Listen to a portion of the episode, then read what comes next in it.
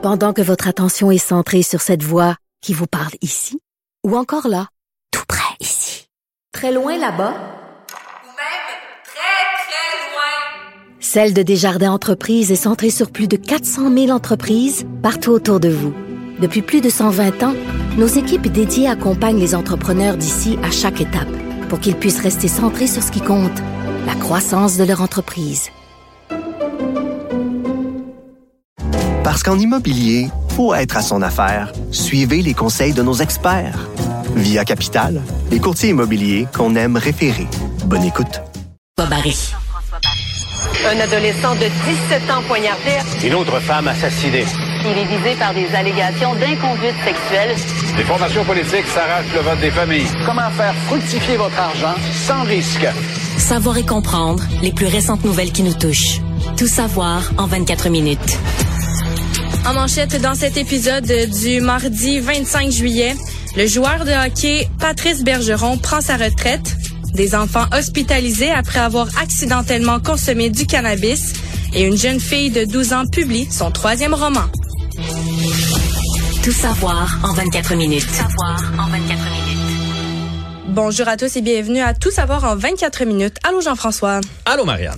Grosse nouvelle aujourd'hui dans le monde du sport, c'est le joueur de hockey québécois Patrice Bergeron qui a annoncé sa retraite en tant que joueur professionnel. Il a fait ça par voie de communiqué mardi matin.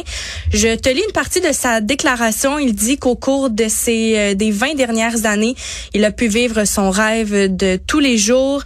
Il a eu l'immense honneur de porter l'uniforme des Browns et de jouer devant les meilleurs partisans au monde à Boston. S'ajoute à ça l'immense fierté d'avoir représenté le Canada dans les plus grandes compétitions internationales. Il a tout laissé sur la glace, tant sur le plan physique qu'émotionnel, et le hockey lui a apporté un retour euh, bien plus que qu'est-ce qu'il aurait pu euh, imaginer. Depuis janvier 2021, c'est le capitaine des Bruins. Il a même passé 19 saisons dans cet uniforme-là. C'est euh, en fait l'attaquant des Bruins de Boston a participé à 1294 matchs de saison régulière, en plus de 170 duels en séries éliminatoires il a aussi remporté la Coupe Stanley en 2011 avec son équipe, les Bruins de Boston. C'était la première fois que la formation du Massachusetts remportait le trophée depuis 1972.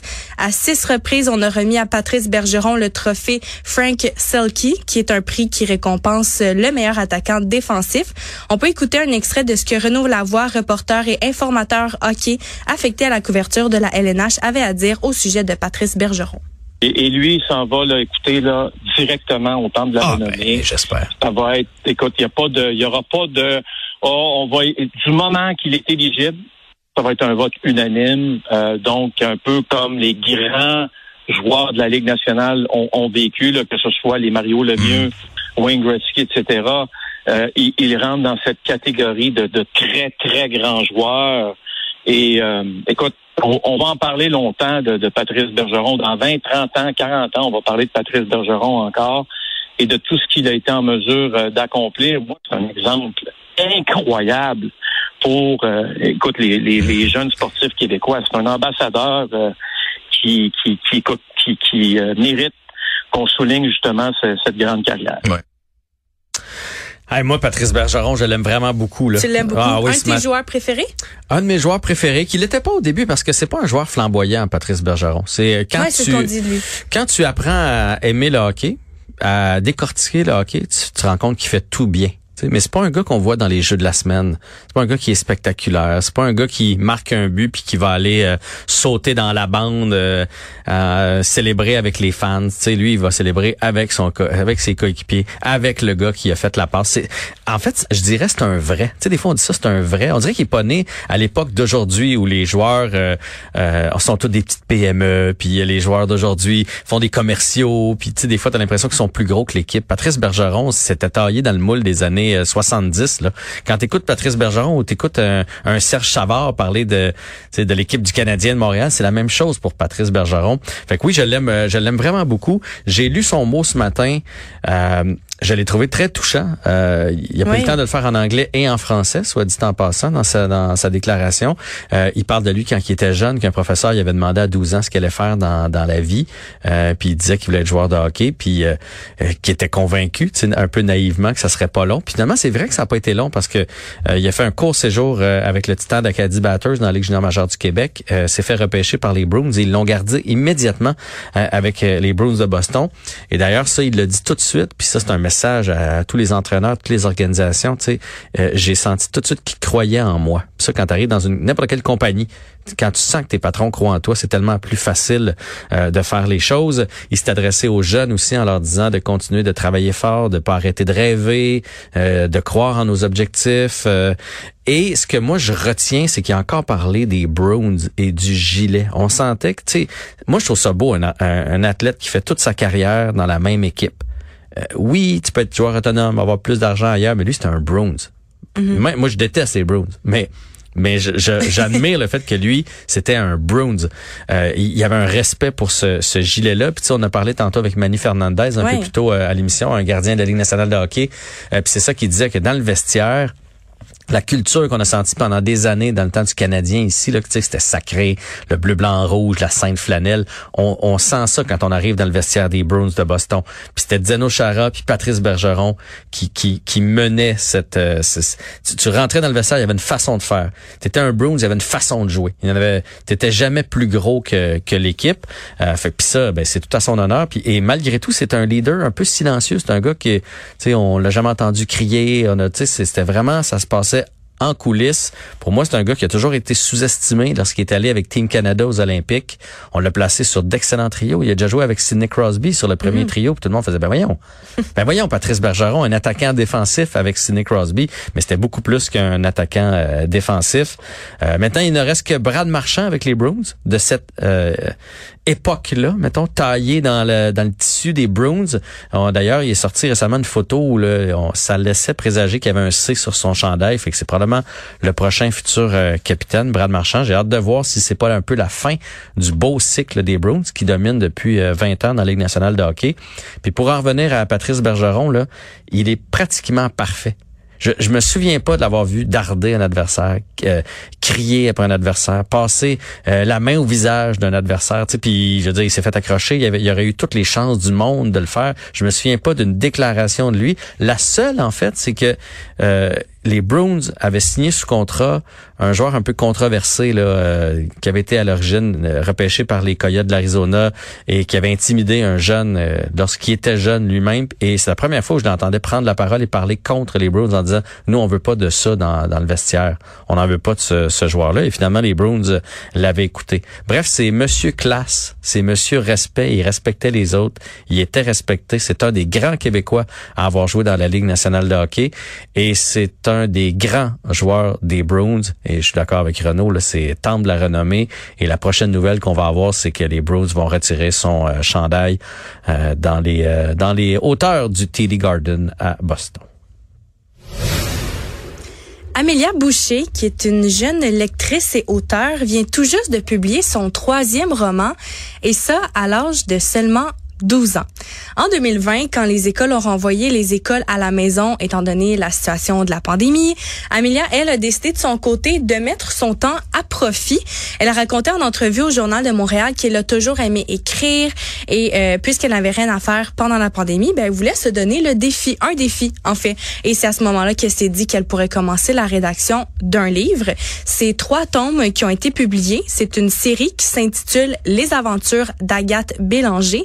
C'est une série de romans jeunesse dans laquelle une héroïne de 14 ans va devoir surmonter des défis auxquels sont confrontées plusieurs jeunes filles du secondaire. La majorité des euh, récits racontés sont de la fiction, mais il y a quand même une partie qui est tirée de faits vécus euh, du quotidien de la jeune autrice. Elle dit que c'est le genre d'histoire qu'elle trouvait pas ailleurs et qu'elle aurait aimé lire, donc c'est pour ça qu'elle a écrit euh, ce genre de livre-là. Pour l'instant, l'édition des livres se fait par euh, les parents d'Amelia sur une plateforme d'auto-édition sur le web. Il y a 500 exemplaires qui ont été vendus et distribués à l'entourage de la famille d'Amelia, mais il y en a aussi qui ont été distribués dans certaines organisations. Puis face à la grande euh, demande, là, à la, demande grandissante plutôt pour euh, les aventures d'Agathe Bélanger, les parents d'Amelia ont finalement décidé de mettre l'achat en ligne des romans sur la plateforme Blurb, qui est une plateforme américaine où on peut justement partager, vendre euh, des, des, livres numériques. Et maintenant que la trilogie est terminée et aussi considérant le fait qu'elle va entrer au secondaire en septembre prochain, elle met sa carrière d'écrivaine sur pause pour l'instant. Euh, elle n'a pas d'autres projets de livres pour le moment, mais c'est certainement pas la dernière fois qu'elle va publier quelque chose. Elle vient d'ailleurs euh, tout juste de participer à un camp de création littéraire avec Alexandra Larochelle, qui a elle-même écrit son premier roman à l'âge de 10 ans pour apprendre à perfectionner son art. On peut écouter les réactions de Vanessa Bell, qui est autrice, poète et animatrice à la suite de cette histoire. Je suis pas, euh, je suis pas vraiment surprise en fait. Euh, je, lisais justement ce matin euh, dans le journal de Québec l'article parlant du, du travail d'Amélie, puis j'étais pas surprise au sens où il y a quand même une créativité exceptionnelle chez les jeunes et vous l'avez nommé d'entrée de micro là, particulièrement quand euh, on retire les écrans ou en tout cas ce, ce type de, de stimuli-là, euh, ça laisse place à tout un monde qui porte en eux, puis je trouve ça formidable, mais vraiment fantastique de voir que Amélie a utilisé euh, les trois années de pandémie pour écrire trois tomes d'un livre. C'est assez exceptionnel, effectivement, et réjouissant.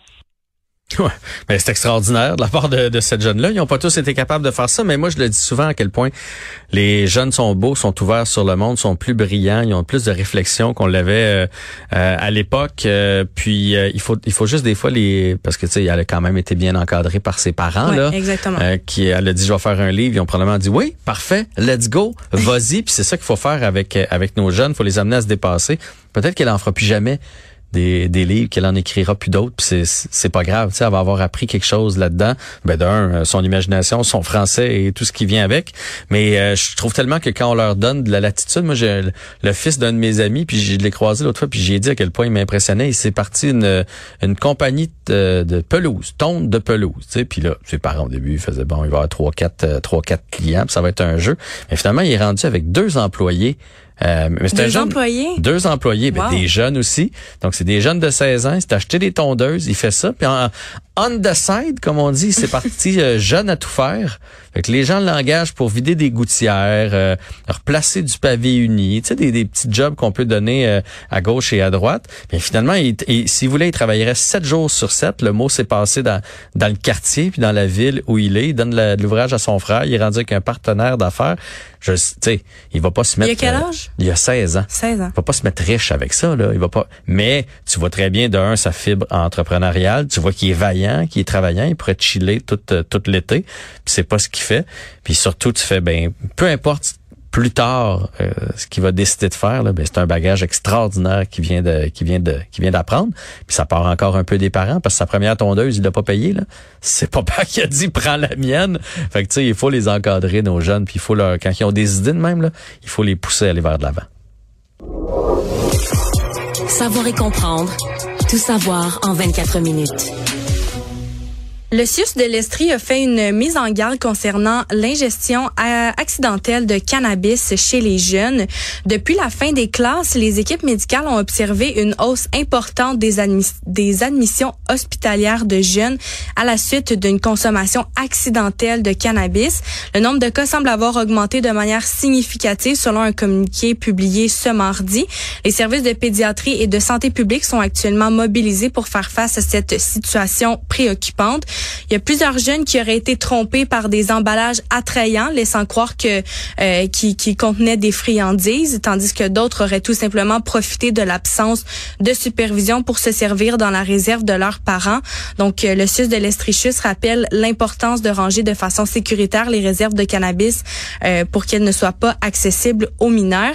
Le docteur Claude Cyr, lui, pédiatre, mentionne que la consommation de cannabis à un âge précoce, donc particulièrement avant 16 ans, peut nuire au développement du cerveau et aussi augmenter le risque de vivre un épisode de psychose. Et il rappelle qu'en cas d'intoxication, il faut appeler au centre antipoison. C'est le 1-800-463-5060.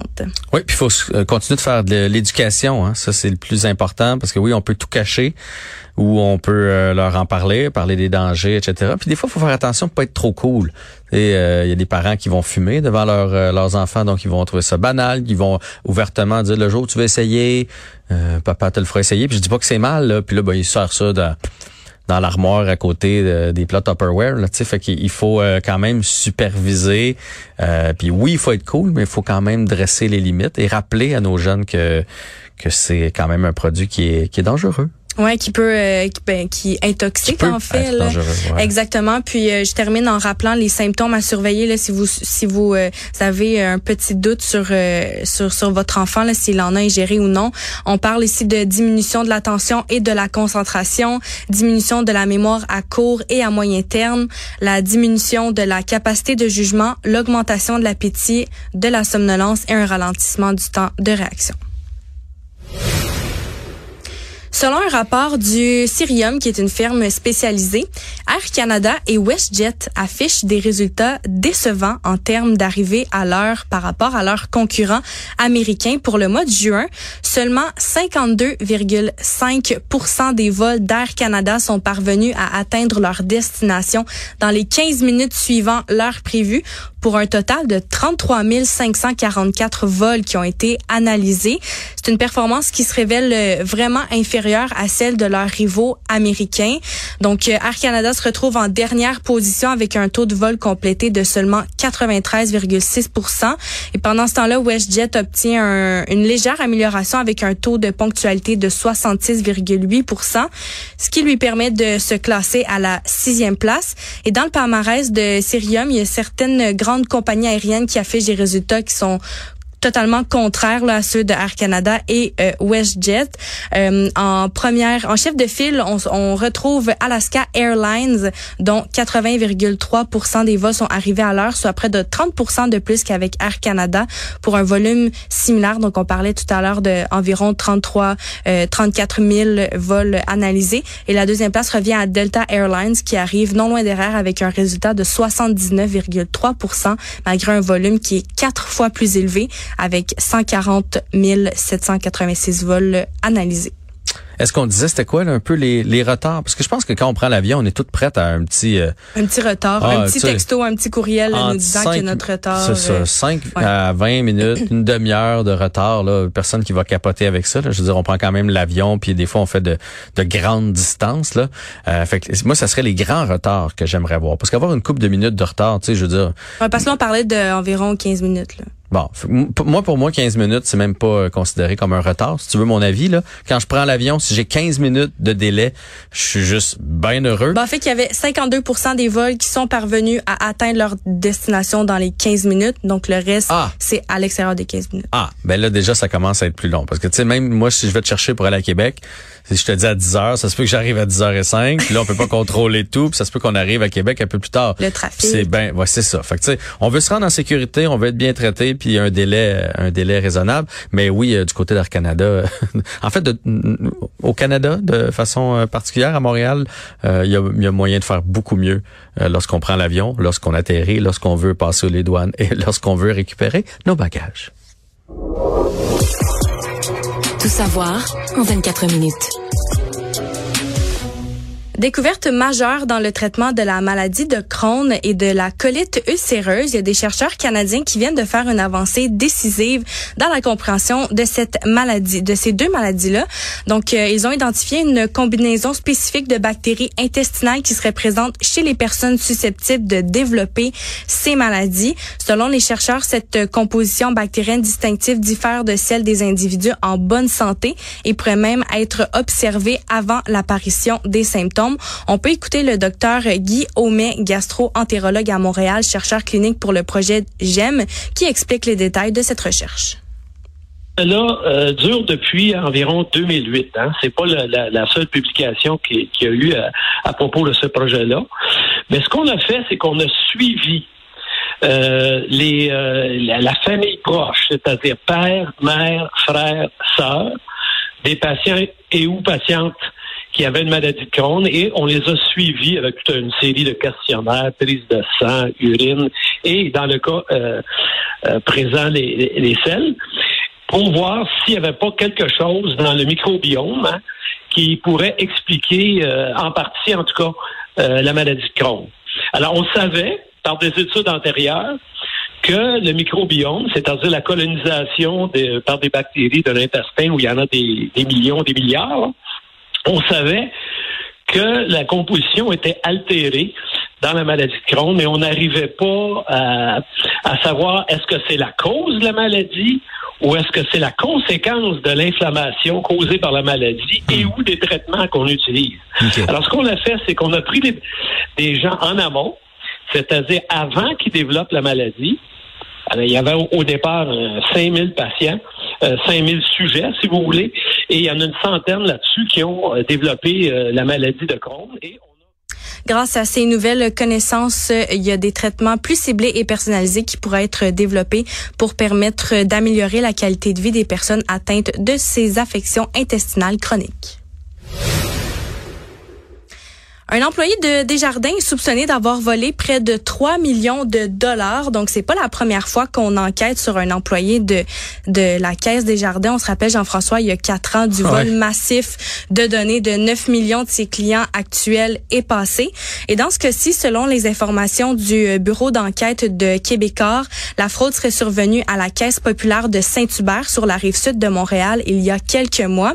Au cours des dernières semaines, plusieurs employés ont été interrogés par des enquêteurs de l'institution.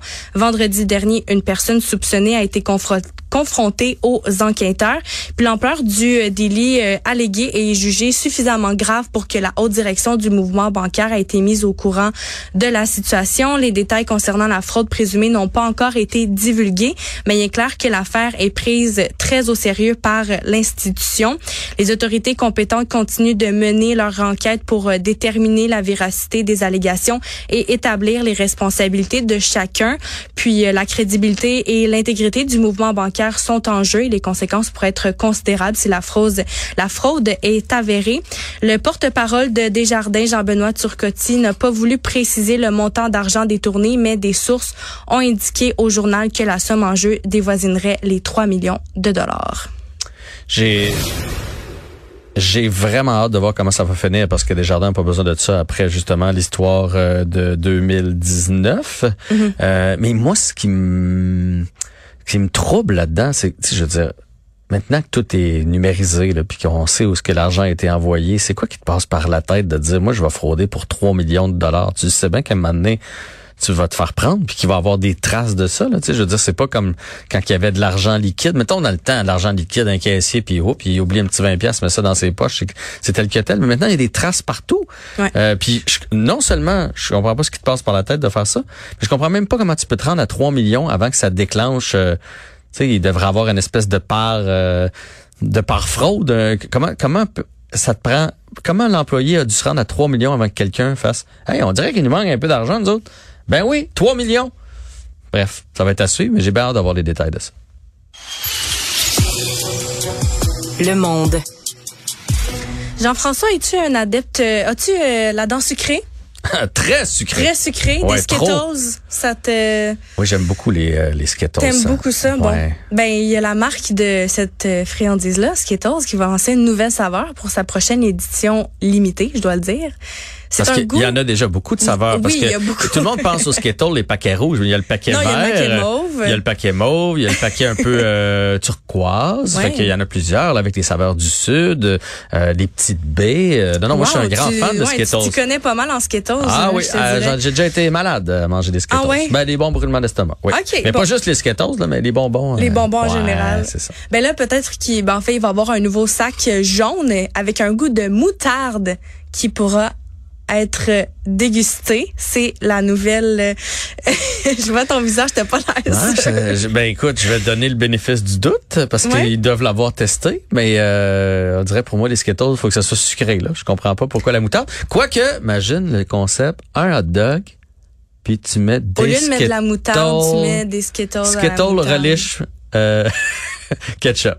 Skittles relish ketchup. Tu pourrais, tu pourrais. On va peut-être essayer ça. ça. Ouais, ça va être à, essayer, mais en fait, pourquoi est-ce qu'ils ont fait cette euh, cette affaire-là? En fait, c'est dans le cadre du jour de la moutarde qui est fêté le 3 août prochain aux États-Unis que la marque va s'associer à la moutarde French pour développer sa prochaine saveur. Et c'est pas la première fois que French euh, profite de ce de cette journée de célébration là pour faire des collaborations insolites. L'année dernière, c'était une compagnie euh, euh, qui avait créé avec la boulangerie new-yorkaise Do Donuts un bang couvert d'un glaçage à la moutarde. En 2019, on vendait une crème glacée jaune à saveur de moutarde dans des crèmeries. Puis là, cette année, French refait un coup de marketing avec cette union de la moutarde et euh, les fameuses petites gommes Skittles. Vas-tu tenter de mettre la main sur un exemplaire de ben, cette édition limitée, Jean-François? Oui, mais Anaïs nous a dit que ça allait être seulement aux États-Unis. Fait que je sais pas si on va traverser pouvoir. Faudrait que quelqu'un y aille nous en chercher. Si un auditeur à l'écoute qui va en vacances début août aux États-Unis, faudrait nous rapporter des Skittles à la moutarde. Puis oui, c'est un coup de publicité, c'est ça qu'il faut retenir. On avait reçu à l'émission, je me, me souviens pas du nom de la personne qui nous parlait de ce genre de stunt-là. Et le but, c'était c'était par rapport au Pepsi. C'est avec toi que qu'on avait travaillé là-dessus. En tout cas, il avait lancé le Pepsi quelque chose. Le but, c'est tout simplement euh, de faire parler de la marque. Tu sais, jamais on aurait parlé de French aujourd'hui. Puis là, à force de parler de la moutarde, avouez qu'on a toutes les papilles un peu, on a tout le, le goût de la moutarde en bouche. Puis certains dans les prochaines semaines, ce que ça va faire, c'est qu'on va se taper un hot dog, un smoke meat ou quelque chose qu'il y a avec la moutarde. Donc c'est pour ça qu'ils font ça, c'est juste pour faire parler de C'était pour le cola chop que tu avais reçu. Ça. Luc Dupont, chercheur associé à l'Observatoire des médias sociaux en relations publiques. Voilà, c'est disponible d'ailleurs sur le site de Cube. Il nous expliquait très bien euh, qu'il y a des équipes à l'interne, des équipes complètes qui sont là juste pour penser à quel genre de stunt ils peuvent faire pour aider la compagnie.